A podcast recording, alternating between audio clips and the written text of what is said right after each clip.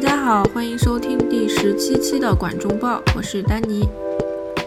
今天的这期节目距离上次的更新又过去了挺长的一段时间，主要是最近比较忙，然后忙的这个事情呢，也是和今天的内容有那么一点点的关系。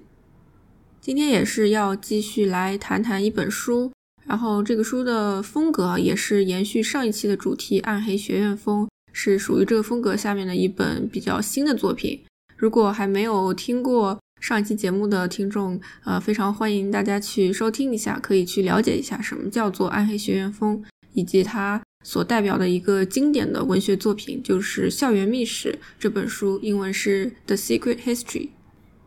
今天要讲的这本书，它的英文名，呃，英式发音叫做 Babel，美式发音叫做 Babel。然后中文翻译呢，可能是巴别塔。它的作者是一名美籍华裔作家，名叫 Rebecca 匡，他的中文名叫匡灵秀。然后这本书是去年二零二二年的八月份出版的，所以依旧算是一本比较新的书。它也是给整个暗黑学院风这个大的风格，比较最近流行的风格添砖加瓦的。这本书呢，它的中文版是已经确定要引进了，但是目前还没有出版，预计会在二零二三年的下半年年末的时候出版。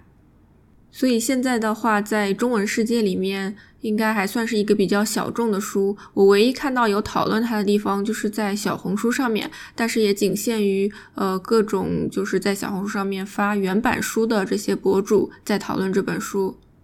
但是我估计，等它的中文版出版了之后，会有不少的读者会感兴趣，因为它的主题还是蛮有意思的。它的主题包括了这几个元素，分别是翻译、魔法、殖民主义，然后精英的大学校园，就是牛津大学这个校园。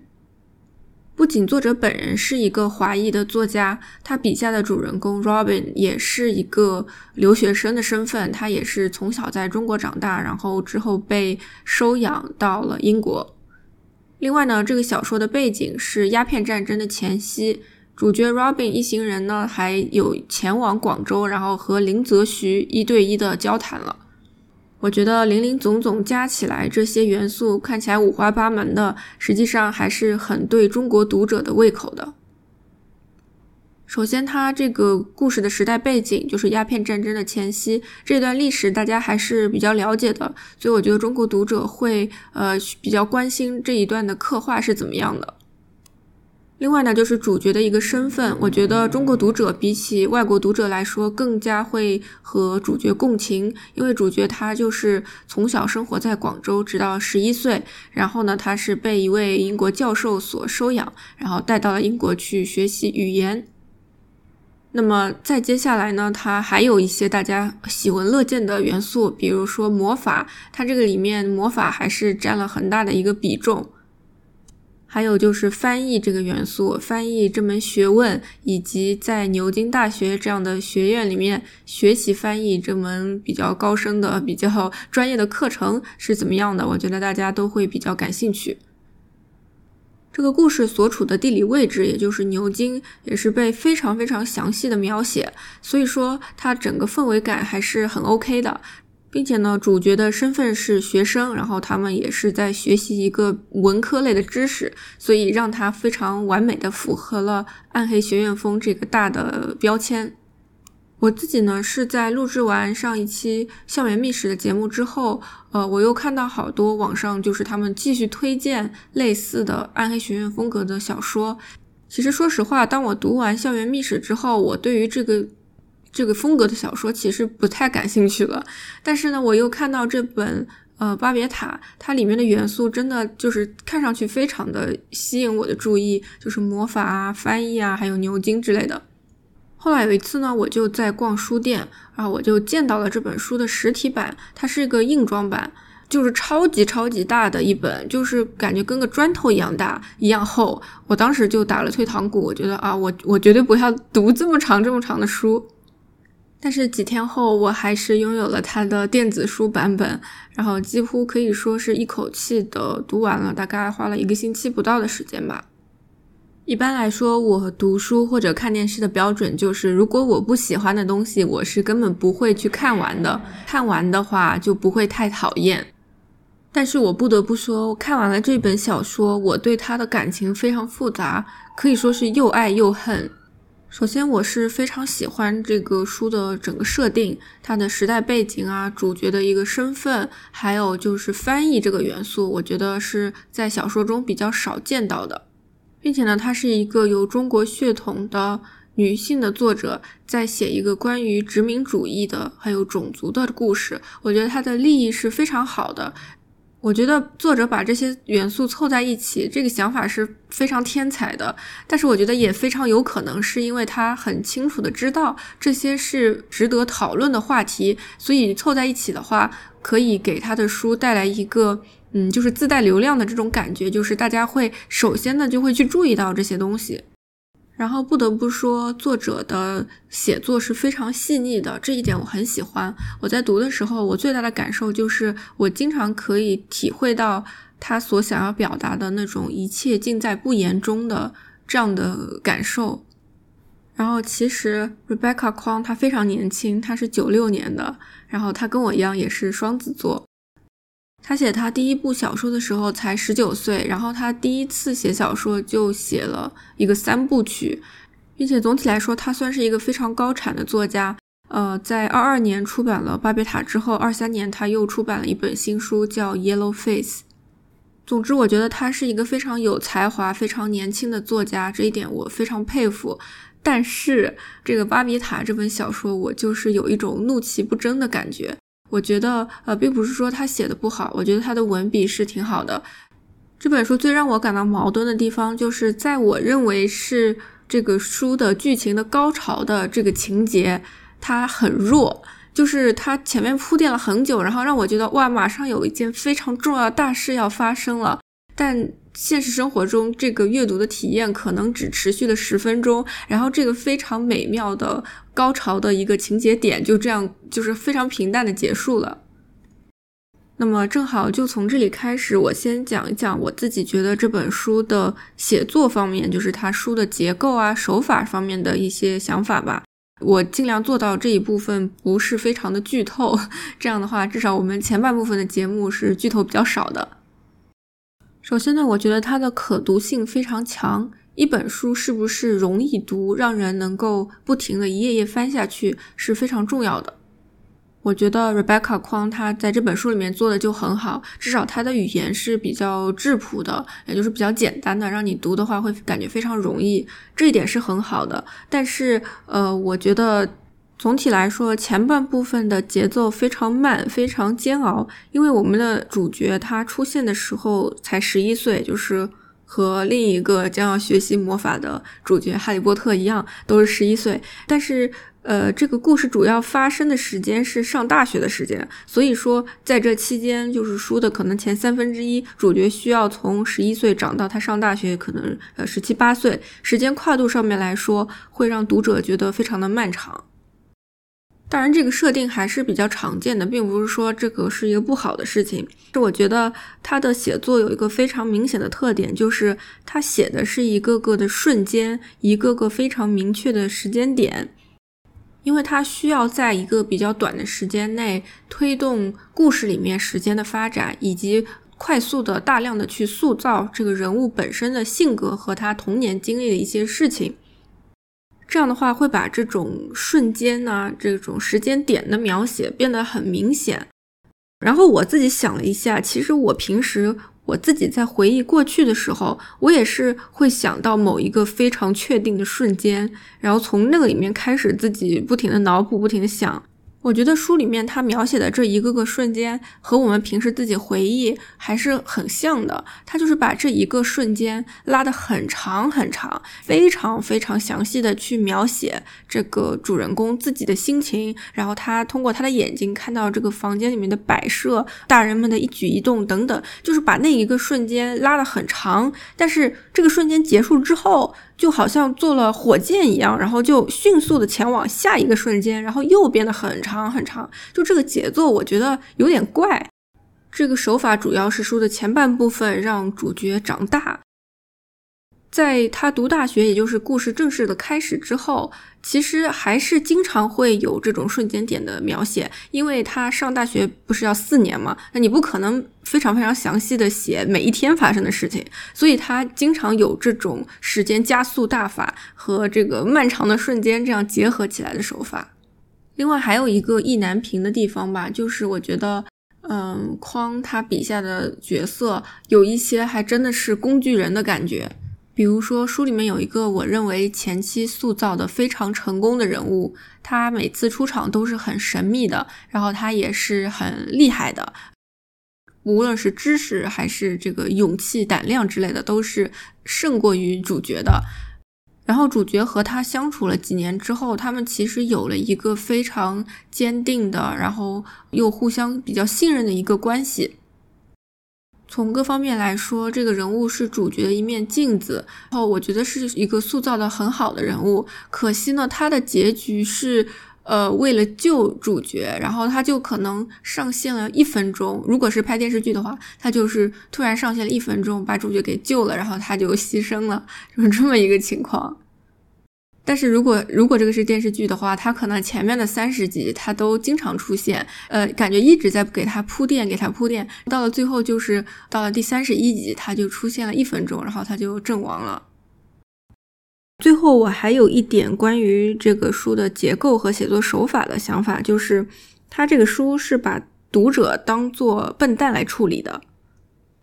他就是默认你啥都不懂，他经常说着说着就开始教读者一些知识，有的时候呢是呃直接用这种旁白的语句开始写这个东西是什么来龙去脉，或者呢他干脆就是描写主角在上课，然后让这个课上的教授。给学生上课的同时，给我们读者也上课，就是有一个很长篇大论，开始这个教授讲他们今天这节课就是讲义里面讲翻译的一些一些事情。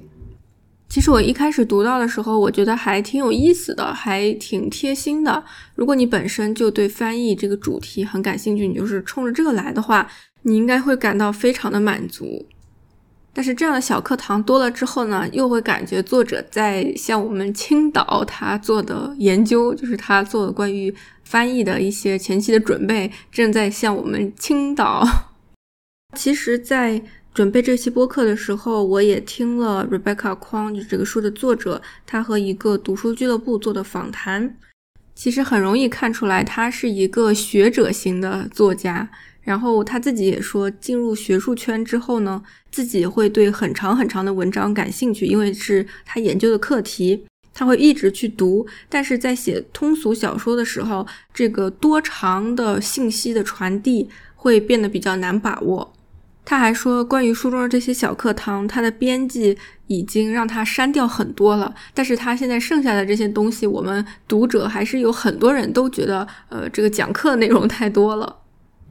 虽然呢，听上去好像我是对这本书的写作结构和手法吐槽的地方比较多，但是不能否认的是，我依旧觉得 Rebecca 匡是一个天才的作家。他写的东西易读性非常强，他自己本身的知识储备量也非常大。我读他的书，我就想要一直读下去，想知道后面发生了什么事情。接下来，我想要换一换心情，呃，我想来讲讲这本书打动我的地方和一些我觉得很有意思的点，希望可以尽量做到剧透少一点。首先呢，也就是之前说过的，他写了很多不可说的、不可言说的瞬间，因为很多问题他可能问出来会伤害好不容易维持住的人与人之间的关系。我觉得他这个微妙的点抓得非常好，然后非常真实，大家都是可以引起共鸣的。比如说主角 Robin，他是被一位英国的翻译的教授给收养的。但是他从来没有问过他，说你是不是我的爸爸？他们其实长得是非常像的。Robin 其实就是一个混血，他长得和这个英国教授是很像的。但是他就是从来没有问过他是不是他爸爸，因为他下意识的觉得这个教授就不会回答，或者说他觉得问出这个问题就已经开始破坏他们好不容易维持的一种平衡了。第二个点呢，也是关于这位教授的。他平时在 Robin 面前是非常严厉的，非常面无表情的。只有在面对书和谈论到牛津这个地方的时候，他才会做出一些比较美好的表情。他唯一一次笑，是因为他带 Robin 去了书店，在书店里面，Robin 第一次自己挑选了书，买了书，然后他们走出书店的时候相视一笑。这个可能是 Robin 他在英国待的这个少年时期他最开心的一个瞬间。其实这一件事的描写，就是运用刚才说的这个瞬间点的写作手法。这个手法的优点，可能说就是它非常明显的告诉你，明显的提示你有哪些事情塑造了主角他的性格。但是它的缺点就是说，就好像他这样子的性格是作者喂给我吃的，就是有点否定了读者从呃一个连贯的叙事中获取信息的能力，然后就直接喂给他这个标准答案。下一个我觉得有意思的地方，呃，发生在主角进入大学之后，呃，大学开学，大家需要自我介绍，在他们翻译学院里面，自我介绍的时候就要介绍我会用哪几门语言。那在他们学校里面，希腊语和拉丁语就是入学之前都是要学会的，要精通使用的。然后呢，你自己是来自于什么地方，或者说你还会几门语言，就成为了你呃加分的项目。这个我觉得还挺有共鸣的，因为在我们做设计的话，就是大家会介绍我会用什么什么软件，就比如说你去求职，他就会让你写你会什么什么软件嘛。包括编程的话，也是会问你会哪几种语言。它这个语言一般的话就指编程语言，然后在这个小说里，它就是指的是真实的说话的语言，就还挺有意思的。接下来呢，Robin 在学习中，他是主要研究中文和其他语言之间的翻译的。他说，中文好像是没有语法的，其他语言的语法都好复杂。但是呢，收养他的这个教授说，任何语言其实都是有语法的。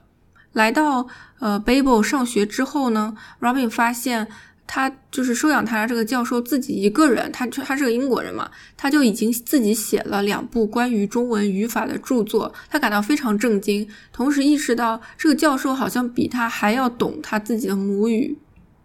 我觉得他这一段的描写，其实可能就是说，Robin 他加深了对于这个教授的恐惧，因为是教授把他从广州带到了英国之后呢，他自己的一切，他的过去全部都被切断了。然后这时候他才发现，这个教授比他自己还要懂他自己的国家、自己的语言。这个我感觉是应该是蛮崩溃的一件事情。在牛津大学里面，主角和他的好朋友们，他们都基本上是外国人。然后长相也是跟当地的白人都很不一样，他们平时还是受到了很多的歧视。但是在 Babel 呃翻译学院里面，外国人反而比英国人是更有优势的，因为他们本身就已经会两种以上的语言，就是他们自己国家的语言，再加上英语，再加上大家都会的希腊语和拉丁语。然后 Robin 就认为这是第一次把他的外国人属性说成一件好事的地方，因为他作为一个外国人走到哪里都是很清晰的认识到他不属于这个地方，是受到很多歧视的。随着故事的展开，我现在回看我当时写的笔记，我发现我对于第五到第七章我是这样写的：我说这几章讲的比较清晰直白，原因和动机的描写都非常多，没有什么留白的地方。给读者好像是准备好了可以讨论的点，就好像直接出好了题目。如果有一些留白就更好了。然后主线这里出现了哥哥这个角色，也就是我之前说的塑造的非常成功，但是最后作为一个炮灰工具人结尾的这么一个角色。我说这里哥哥出现的他的处理也是比较简单直接的。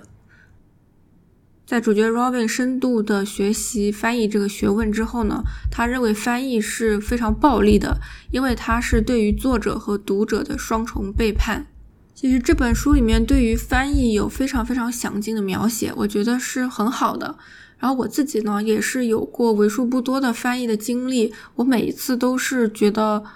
听上去很简单，但是做起来的确是很难。我觉得难的地方，并不是说原文很很难不容易理解，或者说不懂它的意思，而是你如何用听着舒服的中文，把它用相同的意思说出来，我觉得是很困难的。我其实最近也是在做一个翻译的项目，而我总感觉就是英文的话写起来很顺畅、很通俗的一个表达，变成中文就是很奇怪，就是这个语序非常的难。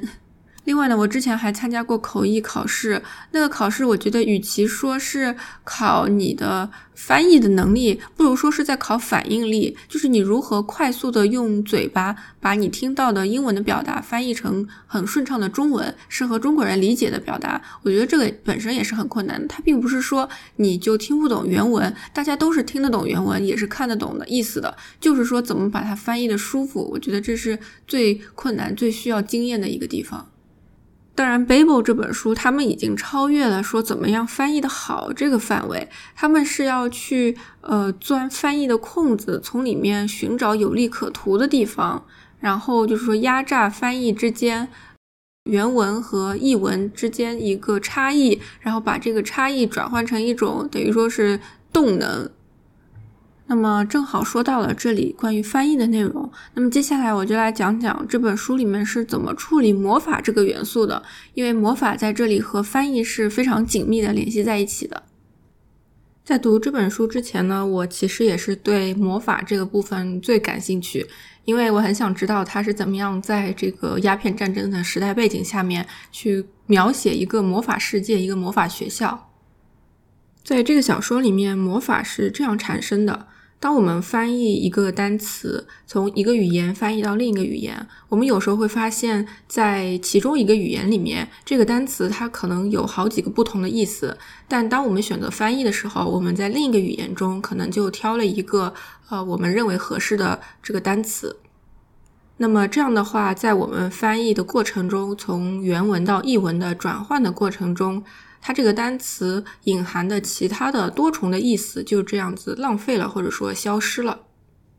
在牛津的 Babel，就是巴别塔这个翻译学院里面，高年级的学生他们就可以学习掌握这样一种魔法的技术。首先呢，他们要在自己研究的两门或者两门以上的语言中寻找一组可以互相翻译的词语。他们接着把这个词语刻画在一个银条的正反面，那么正面是，比如说是原文，反面是译文。那么在这个翻译的过程中，原文或者译文它其中有一个词语会有一种多层的含义，但并不是另一个词语所代表的意思。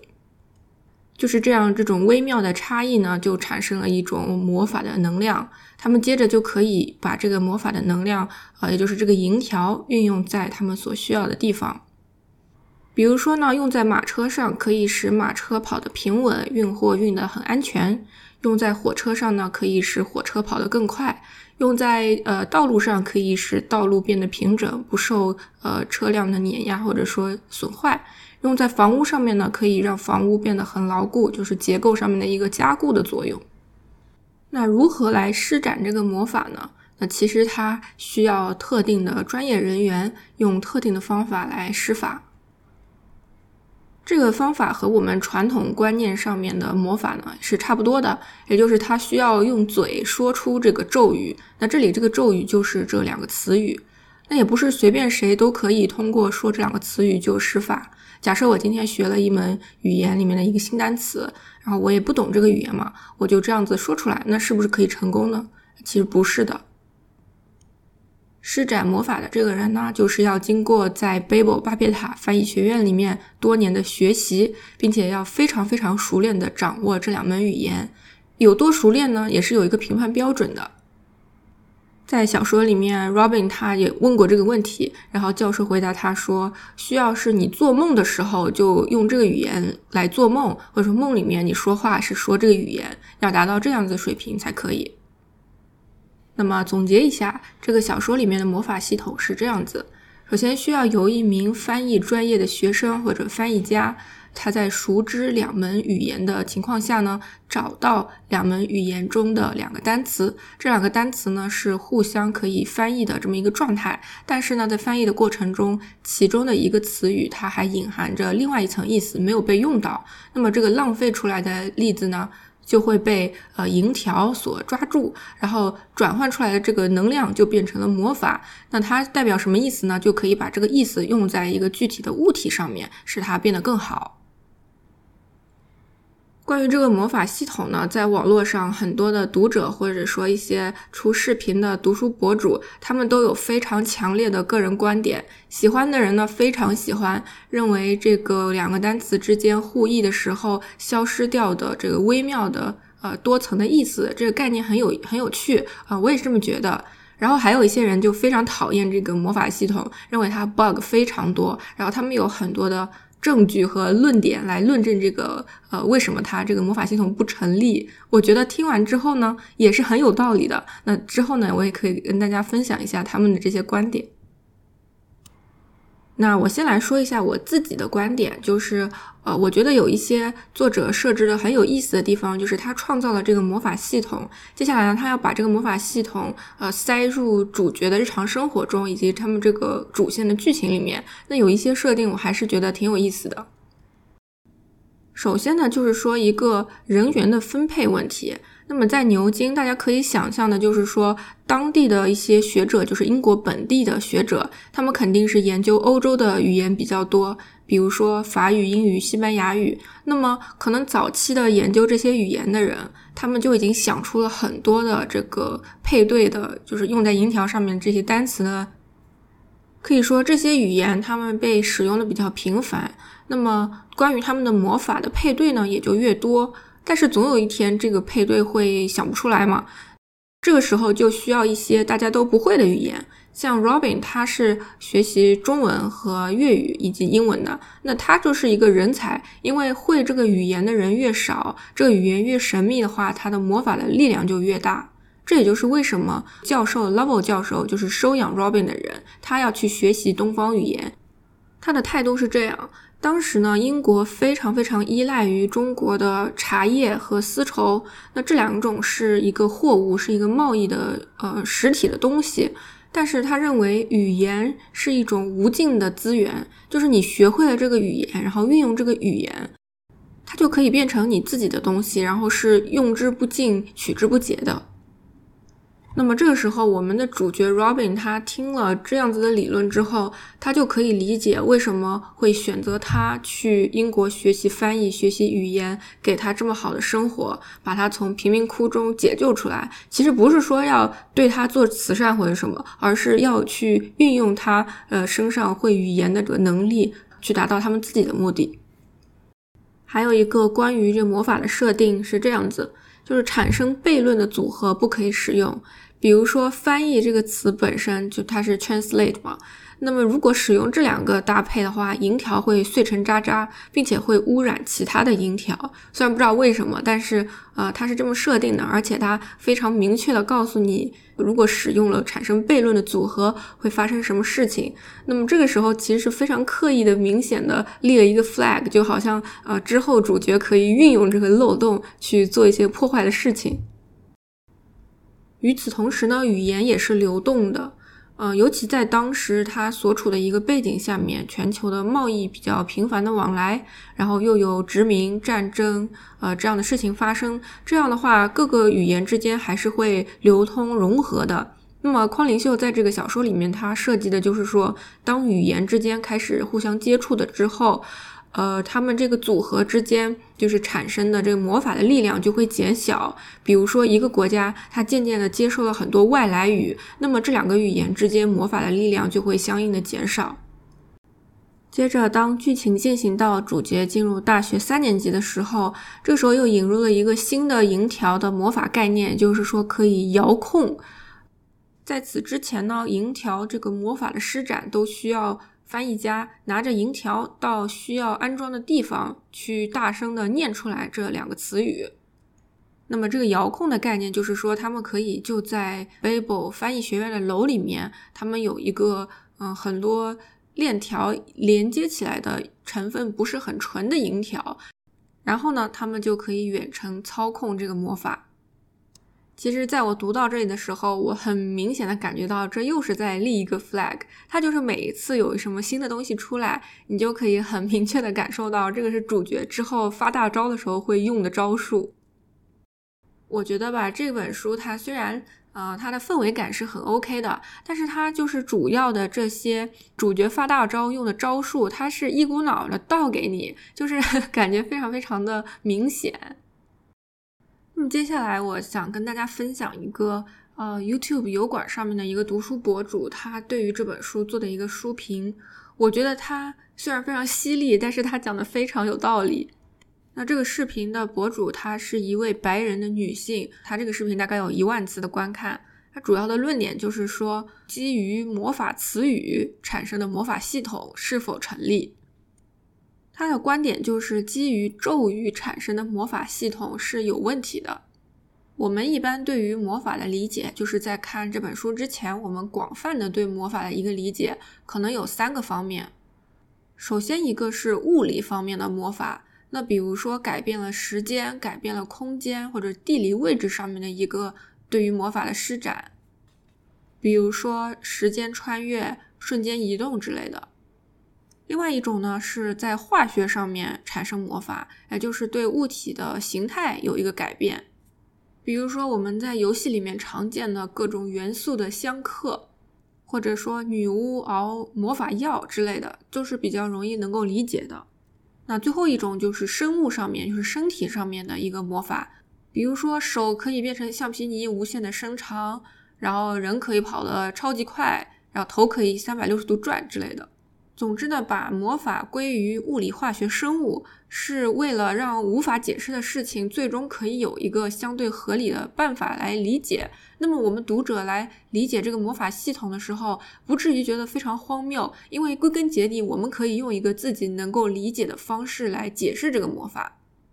那基于咒语的魔法系统，或者说在这个小说里面，它是基于把词语刻在银条上面并大声朗读的这么一个魔法系统，有什么问题？首先就是它有一些默认的预设，比如说在我们朗读咒语和大声朗读这两个翻译的词语的时候，我们默认自然界有裁判正在听我说这些词语，并且能够听听懂我说的是到底是对的还是不对的。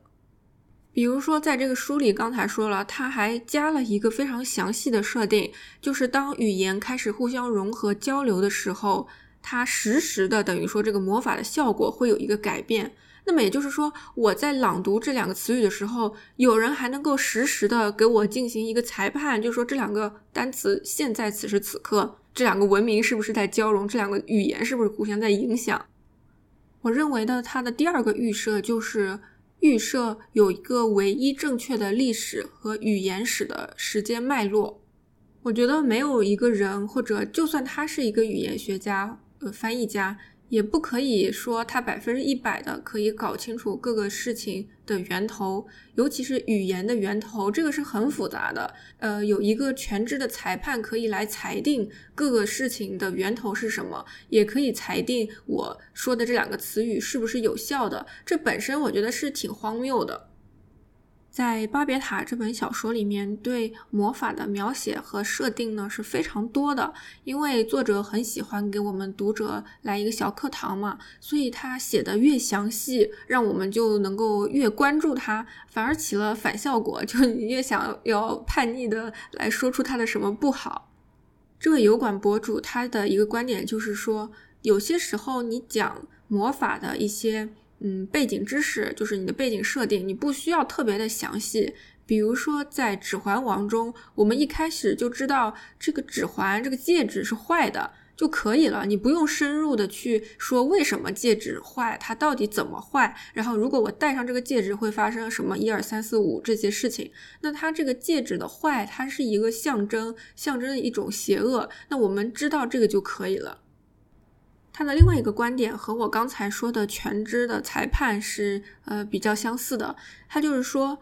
呃，语言在翻译的过程中含义消失了就被浪费了。这个主题概念是非常好的，但是可能会有好几层意思都消失了，都不见了。那么你在朗读的时候，你怎么知道你要说的是哪个意思呢？就是你读的时候不是只读了这两个词语吗？那你怎么知道是消失的？比如说消失了三个意思，哪一个意思才是你要用的这个魔法呢？因为这两个词语是被刻画在银条上面的，可能读者就会猜测是不是银条在决定是我要用哪个意思？那银条是能够听到我在说话呢，还是银条能够做这个裁判？最后，这位油管博主的一个观点就是关于整个世界观的建构。当有了一个魔法系统之后，整个世界它应该是有相应的蝴蝶效应的改变的。但是呢，这本书《巴别塔》它和《哈利波特》一样，在这方面做的都非常不好。嗯，它这个里面魔法对于现实世界完全没有任何的改变。我在之前的节目里面说过，《哈利波特》它是完全无视现实世界，就是虽然是平行的，你一直知道我们的现实生活是存在在这个小说里的，但是它完全就无视它，没有任何的就是改变。在《巴别塔》里面，呃，魔法只被用在。无关紧要的事情上面，比如说让房子变得更牢固，让马车跑得更快，火车跑得更快，就是这个对于魔法来说，是不是有点有点大材小用？不过呢，在这本小说里面，他其实好像有回应这个问题，他写的就是说。嗯，他们去学习翻译，然后发明这些银条，去施展这些魔法，最终呢是被上流社会的有钱人用在了无关紧要的家庭的装潢上面，而并非大家都很普及的，比如说可以治病啊之类的事情上面。尤其是作者在这本书里面还引导了很多关于殖民主义的讨论和描写，关于战争的、关于种族的这些问题。好像和魔法都没有什么很大的关系，魔法也没有去在任何方面对这些呃历史上已经发生的事情有一个改变，所以它本质上来说，故事线依旧遵循的是现实生活中已经发生过的历史，是一个历史小说的呃样子。但是呢，这个魔法的元素并没有给这些历史有任何的变化的地方。接下来呢，我想再说说作者在这本书里面刻画的人物。我觉得他对于人物的一个描写或者设定，呃，大概有两方面，一个是书里面的角色，另外一个是读者。首先，他这个书里面主角 Robin 他是一个中国孩子，然后他在大学里面他的这个朋友圈里面是四个人，这四个人的设定呢，其实有一点点像在致敬啊 Donna Tart 的校园秘史，就是上期播客讲的这本书，在这个。呃，小圈子里面，主角 Robin 他也是不和其他人接触的，主要是因为他们离开了 Babel 这个翻译学院以后呢，在牛津校园里面是受歧视的。那不管怎么说，拥有一个学术上的小圈子，并且不和其他人接触，这一点就是暗黑学院风小说一个比较明显的特征。他们的这个小圈子呢是这样子设定的，一共有两个男孩，两个女孩，男孩里面。主角 Robin 是中国孩子，另外一个呢是一个印度孩子。女孩里面一个是黑人女生，另外一个是白人女生，但是他们就都不是英国本地人。我想呢，二零二零年以后的读者看到这样子一个设定，内心肯定非常清楚，它是一个很有倾向性的，它就是让你去引导你去讨论这些种族之间的关系的一个设定。你可能会想，哎，呃，没有一个是英国人也就算了，居然这个小团体里面没有一个是白人男性。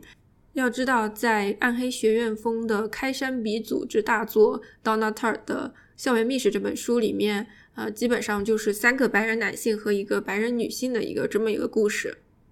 匡灵秀在这本书里面，他其实已经知道你会问这样的问题，所以他也给出了答案。为什么他们这一届学生四个人都是外国人或者是女生呢？而其他的呃学长学姐，其他的年级大部分都是白人男生。那是因为这一届学生是为了政治正确才特别招的这四个人。这里讲的非常明确，也就是在读的时候你就没有感觉到有留白，你可能在上一页刚刚想到的这个问题，在下一页立刻就被作者给解答了。其实我觉得他的这个人物的设计还是很巧妙的，为什么呢？这四个呃种族、性别、性格都完全不同的四个伙伴，其实就对应了不同的读者群体，不同国家、不同背景的读者在读这本书的时候，肯定会和相应的这个角色产生共鸣。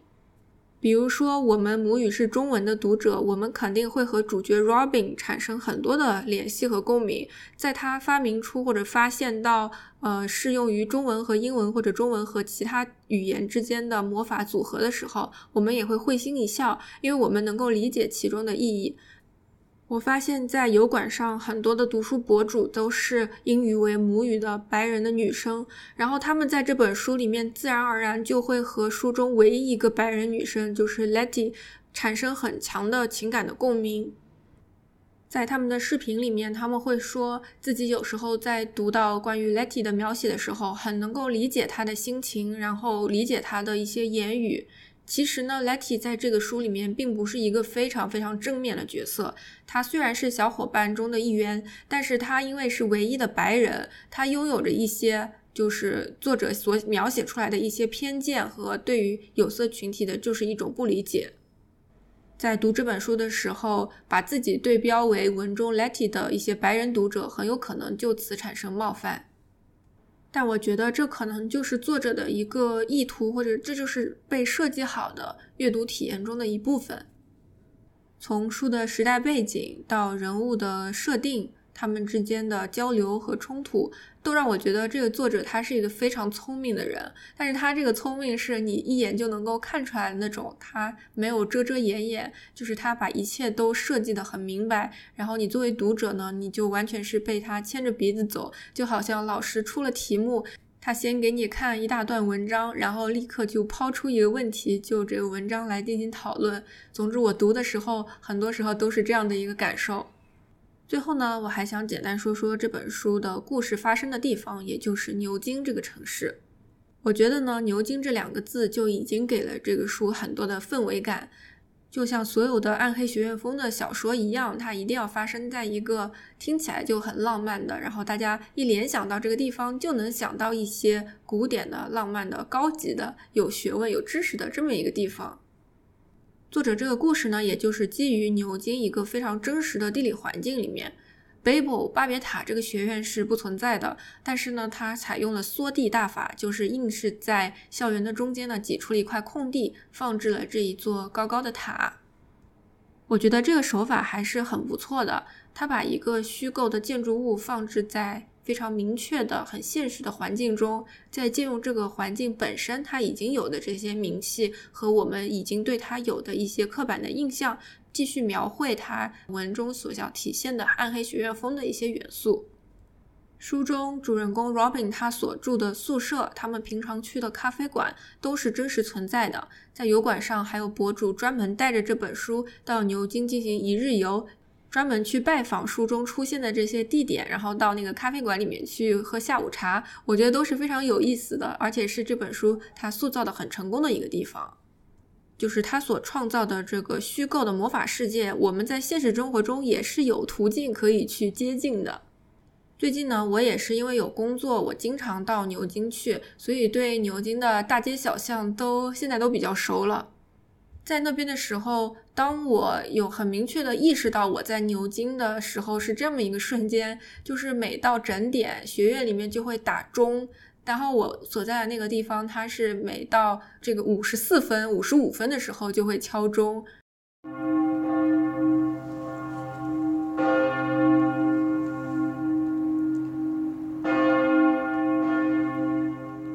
整体上来说，我觉得牛津的确是一个可以满足你所有对于暗黑学院风幻想的一个城市。虽然现在夏天的话，游客还是比较多，但是那里的建筑物，然后大街小巷都呃非常的复古。牛津也一直是魔法世界的一个现实中的入口，比如说那里的 Christchurch 学院，它就是可以买票进去参观拍摄《哈利波特》学校食堂大厅的那一个地方。还有《纳尼亚传奇》里面的一个路灯，也是在 牛津的某个小巷子里面。甚至《哈利波特》头上的一道疤，也是好像是说源于牛津一个地砖上面的一个痕迹。那关于《Babel 巴别塔》这本书，我就先说到这里。哎，我真的做到了没有怎么剧透，主要可能是因为它后面的剧情我也实在不知道说啥好。我觉得吧，这本书总体来说，它的立意、它的设定、关于魔法的设定、人物的设定。呃，主题的设定都优于它的情节本身。但同时它的书里面的语言文笔，我觉得都还是很不错的，它会让你一直想要读下去，然后读的也非常的顺畅容易。我觉得这本书算是一本不读会可惜的书，呃，虽然它有许多可以值得吐槽的地方，但还是比较推荐大家。最后呢，我还有个小小的疑问，就是这本书它是关于翻译的，呃，书中的魔法它源于翻译的词语中间消失掉的这么含义。那我在想，它是英文写的，它它翻译成其他语言的时候，这个故事里面的东西是不是也是这么有一部分是流失掉了？所以我很期待看到以后读了中文版的读者和读了英文版的读者之间的理解又会有什么样的差别，或者说又有什么样好玩的事情会发生。